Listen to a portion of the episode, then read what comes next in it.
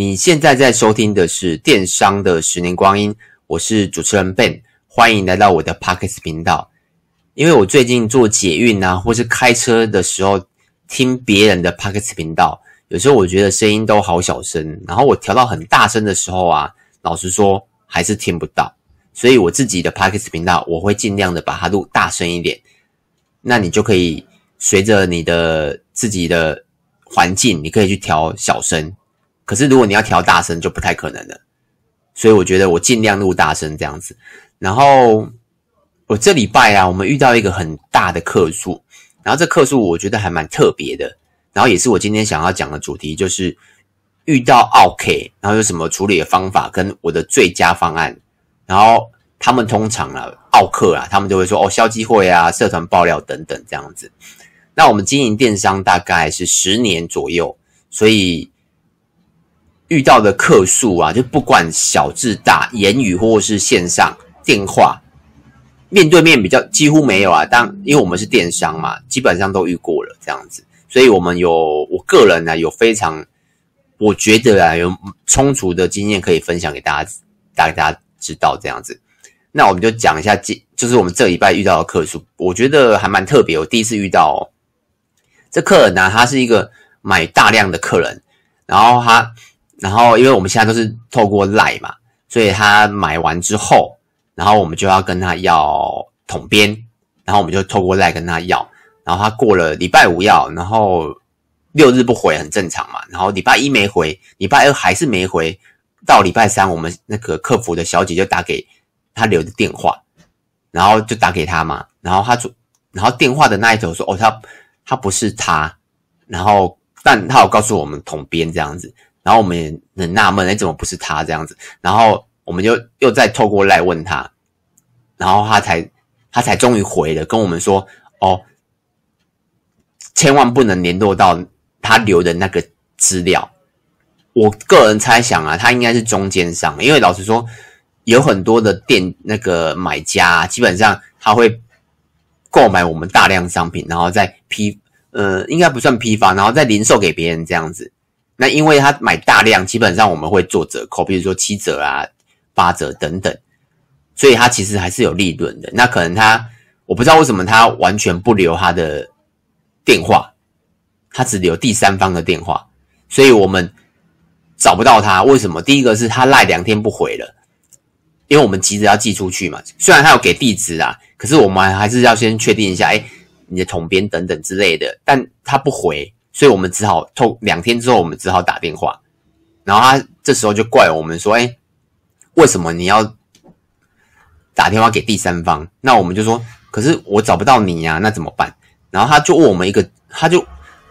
就不断的抱怨嘛，然后他最后说一个观念，我觉得还蛮特别。他说：“他说购买人跟订购人，哎，呃，购买人跟收件人电话不一样或地址不一样，不是常事吗？”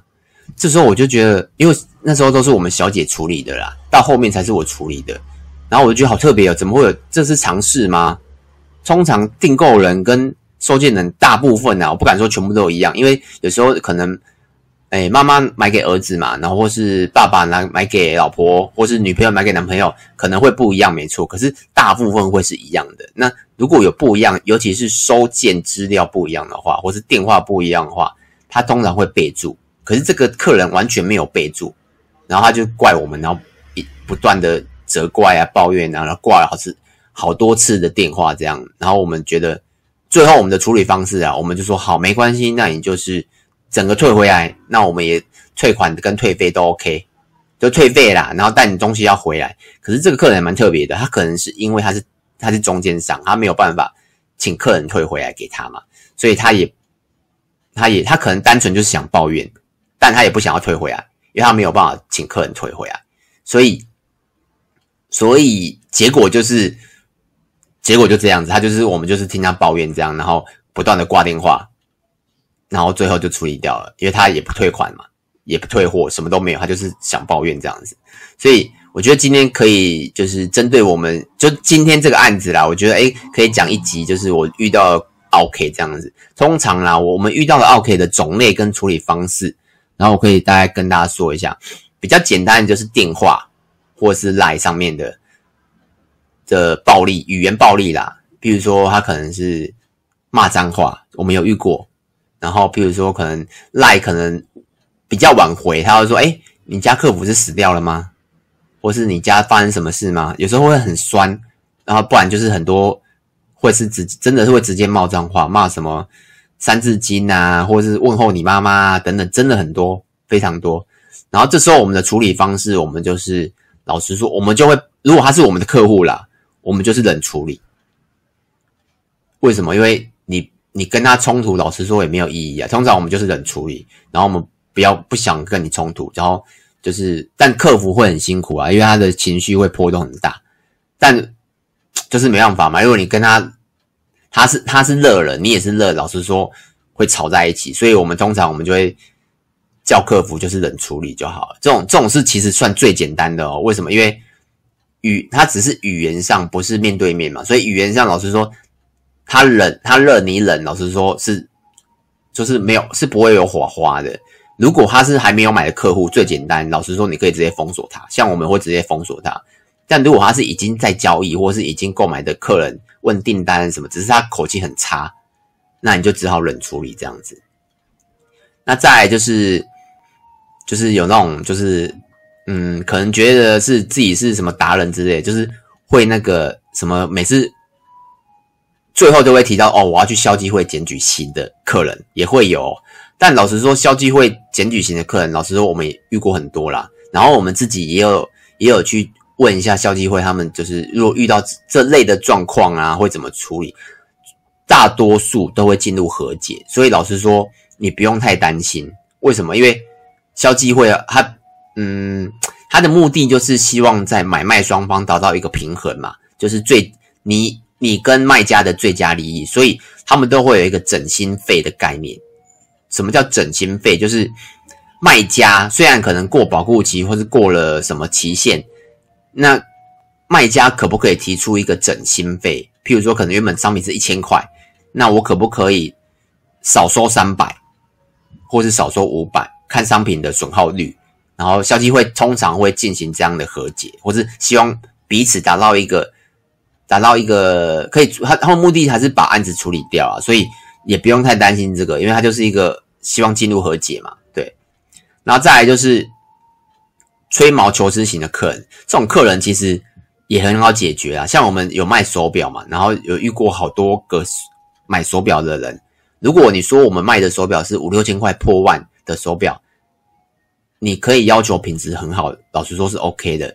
然后像我们有卖过那种三九九、二九九的手表，然后客人就电话打来说：“哦，这个里面有有脏东西或有毛屑。”那我们就问他说在哪里，然后他就回我们说：“哦，你要拿放大镜看。”我们听到就有点傻眼，拿放大镜看。所以我刚刚才说价格嘛，如果你买的价格是非常高单的，那我觉得 OK 嘛，Seiko、Casio 是可以的。可是如果你是买一个白牌的，你居然叫我们拿放大镜看，像我们遇过这种客人蛮多的哦。然后还有，他可能没有买过饰品，然后饰品中间跟中间会有焊接点，那他觉得这是瑕疵。像这种客人呢、老实说，我们就二话不说，我们就我们就会说没关系，那请你直接退回来。为什么？因为这种客人，老实说，你再寄给他也没有用，因为他会发现新的瑕疵点。那这个类的客人，老实说，他也不算奥客。为什么？因为他可能对商品不熟。他可能觉得一只二九九的表要跟一万块的表是等级是一样的，那你这样，你老实说，你教育他没有意义，对啊，就是我们也不会花时间教育他啦，就是就是直接拒绝他交易就，我觉得这样是最快的方式了。然后再来是我觉得最麻烦的几种类型啊，第 第一种就是那种爆料型的，他会说哦，好啊，你不帮我处理没关系，我就直接去 FB 爆料这样子。这种客人呢、啊，我们也遇过，遇过也是很多，跟那种消气味型的客人大同小异。可是这种客人呢、啊，你要很小心哦，因为我们目前没有被爆料过啦。但如果他真的是会去爆料的，然后某些社团也愿意接受他的爆料，那你就要自己，像我们自己都蛮小心的，就是不管我们遇到线下或是电话的客人，我们都会注意自己的语言，我们都会老实说，对方骂骂什么，我们老实说，我们不会回应。我们也不会口出恶言，这样，因为你怎么知道他会不会侧录？如果侧录了，那你自己就吃亏了。那就是我觉得，如果遇到爆料型的，你就要好好就是注意一下自己的言辞跟讲话，还有打字，然后该做的事情一定要做。你不要为了省那个小钱，然后不退款给对对方，或是你自己理亏，然后为了赚这笔订单，这样比较会有可能。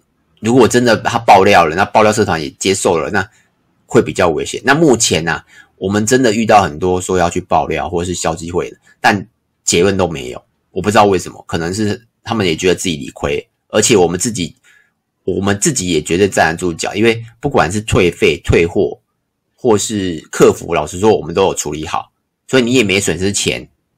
最大的就是买卖嘛，就是你也没损失钱，你要损失什么？你可能顶多是我们觉得我们的品质不好，只能这样子。那爆料社团也会觉得，如果你没有一定的水准，他为什么要接受你的爆料？我这这是我自己觉得的啦。那再来就是使用超过半年以上，然后要求要退货的这种客人也是有啊。怎么说？他会有些客人会说：“哦，这顶帽子我半年前买的，然后我突然拿起来戴，然后可能什么东西呃掉色了之类的，或是什么上面的那那个配件掉了这样子。”那这时候你要怎么处理？这时候真的有点困难，因为第一个你不知道他说的真的是假的嘛，然后第二个是。你退给他，重点是半年呢，你自己过得去吗？对不对？如果它是一个平价商品，不管是平价还是贵的，老实说，时间真的太久了。那这时候我们就会好言相待，我们就跟他说，我们就会举例啦。譬如说，可能我们会举例说，像比如说衣服，那衣服你半年后再拿起来穿，然后若不小心褪色了，那也不比较不能退换吧。然后举例，像有我们有卖有保固的手表嘛，比如说卡西欧、Seiko 这样子。那我们也会举例说，哦，像电视好，电视你看了，你买之后，然后半年后才打开，然后发现它的荧幕上有亮点或是有爆点这样子，你才去跟和联啊，或是还有什么品牌哦，三星啊，才说要退货这样子，好像对方也不会接受吧，因为它不在保固的范围内嘛。保护的范围内是可能是手表是机芯嘛，那电视可能也是机芯，不包含荧幕这样。通常啦，有一部分的客人会理解，那通常有一部分客人不会理解。那如果不会理解的客人，你这时候通常啦，我们会就是给他，如果还可以的，就是觉得诶，我们也有自己，我我们自己也会评估啦，就这可能比较没有 SOP，我们就会给他折价券，因为真的没有理由退货啦。然后，即使像有些我们有遇到一些客人说，哦，他又又回到刚刚的问题，说，哦，那没关系，我去消基会检举你们。那其实我们有也会搬出法律跟他讲，购物就是七天，好，再长一点十四天，某某十五天，你超过半年了，到底有什么理由去退货，对不对？那这时候就会又回到我刚刚讲的整新的概念。那你是不是可以用折价的方式或等等的方式？其实我们遇过，我们也有处理过这种比较特别的 case，就是就是比较辛苦一点，但就是通常我们都处理掉了这样子。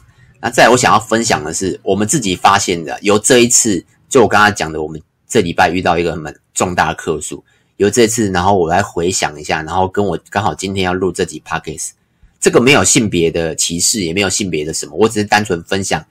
之后，如果你遇到客诉啊，可以可以根据性别来稍微思考一下。通常啊，我们遇到男生哦，男生通常都是骂脏话、挂电话，然后消基会，大概这样。但男生的好处是，通常都比较好处理。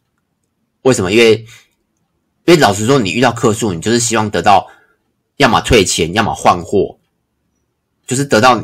就是真呃，因为你买卖双方嘛，你就是卖东西买东西，那你收到你应有的品质，收到你应有的商品，这样就好。那不对，不就是换货或是退钱这样子嘛？通常男生你只要就说哦，我帮你处理好，帮你哦，比如说坏的东西或是不好的东西或品质有问题的东西，帮你处理掉。基本上或是你不喜欢我们这个店家也没关系，我们就直接退费给你，东西回来这样子。那基本上大部分男生都可以接受。即使他最后态度是很差，挂你电话，但老实说，这最后就结束了这样子。可是如果你遇到女生哦，像我们这一次就是女生，这个老实说真的没有性别歧视啊。但就是遇到女生，我们回想后也是蛮多的，就是通常男女真的有差，就是遇到女生，他们会花很多时间不断在循环这一件过程，然后。然后跟就是过程哦，他们不，他们目就是在循环的之中，他们老实说还不想要处理事情，他们就是不断的告诉我们说我们哪边做错，然后哪边有纠纷，哪边应该要，哎，告诉员工哪边怎样怎样怎样怎样怎样，然后不断的不断的发泄他的情绪，然后可能挂完电话之后过五分钟再打来，然后讲讲又挂电话，然后甚至大吼大叫，真的我们遇过女生。男生几乎不会这样子，男生我们遇到都是男生挂完电话可能骂一句“叉”，然后就挂掉了，然后就结束了。对，然后女生就是不断的 complain complain，然后可能像我们这次处理这个女生啊，她大概我们出了快一小时吧，然后我自己因为我员工这样子，我觉得不 OK，最后最后就把她接手过来处理，我我自己也处理快半小时，所以这样时间加起来快一两个小时诶，然后就。他就是不断的重复讲原本的话，一模一样哦，完全没有改变了，就一模一模一样的话。对，但他他但他的目的都不是要处理问题，他就是要抱怨。然后最后可能会，最后我们就等他全部讲完，因为通常我们不会挂人家电话了，就是我们都会，我们我们甚我们甚至会善意的说，哎，那请问一下你要挂电话了吗？就我们就会开玩笑的这样讲，对，然后最后我们才会，最后等他发泄完了。然后最后才是说，哎，那我们要不要好好来处理？就是退费还是还是退货还是换货等等，就是大概是这样子。男女生真的有差，所以你可以根据你处理的 OK 来，哎，处理奥客的时候，你遇到是男生女生，去思考要怎么做。男生就很简单，男生就是最好的处理方案，他就会结束。然后女生就比较辛苦，你要听完他。很长很长的不断的 repeat 的抱怨，然后还要安抚他，然后最后他才想要处理事情，对，大概这样子。那我个人呐、啊，我个人就是这几就是就是处理这么多 OK，我觉得最最快处理 OK 的方式啊，就是就是有时候遇到比较难的 OK，你就可以把它当做是成本吸收啦。就是如果在如果如果你卖的商品不是到很高单的话。如果那个成本可以吸收，你就是把它，你就是把它当做吸收掉，然后记得哦，一定要备注黑名单，绝对不要再跟他交易。我们好像没有这个经验，因为我们每次遇到 OK，我们都会都会都会觉得很恐怖，所以我们都一定会把它列入黑名单。那第二个就是，如果成本无法吸收的时候，就是你就只能只能在。跟他沟通一两次啊，就是哦，我们派宅配跟你收回来，然后钱立刻退回来。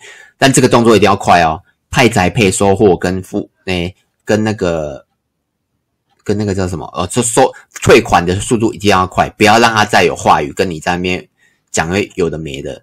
从最最，我建议啊，就是一收到他的账号立刻退款，对，然后立刻结束了，结束这笔交易，然后就是大概是这样子。我目前我觉得。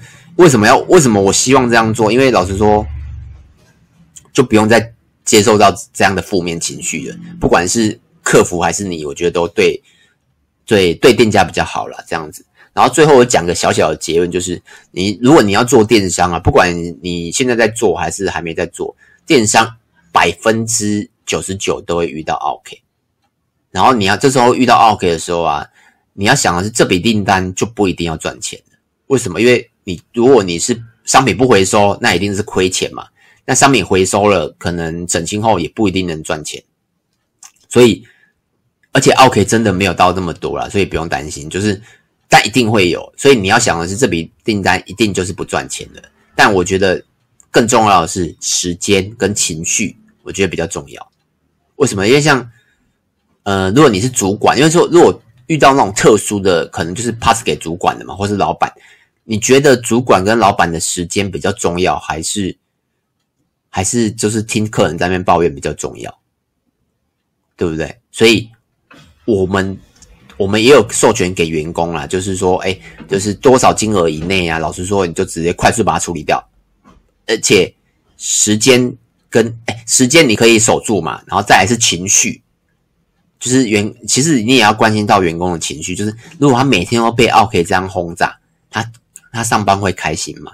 对不对？对啊，所以就是我觉得也是要关心到员工这样子，然后再来就是奥，就是有时候奥客啊，他不一定是真的是奥客，有时候真的是商品的问题，所以有时候你要去思考一下，他反映的问题或者是它砍不的东西，真的是商品，真的是奥客吗？还是商品问题呢？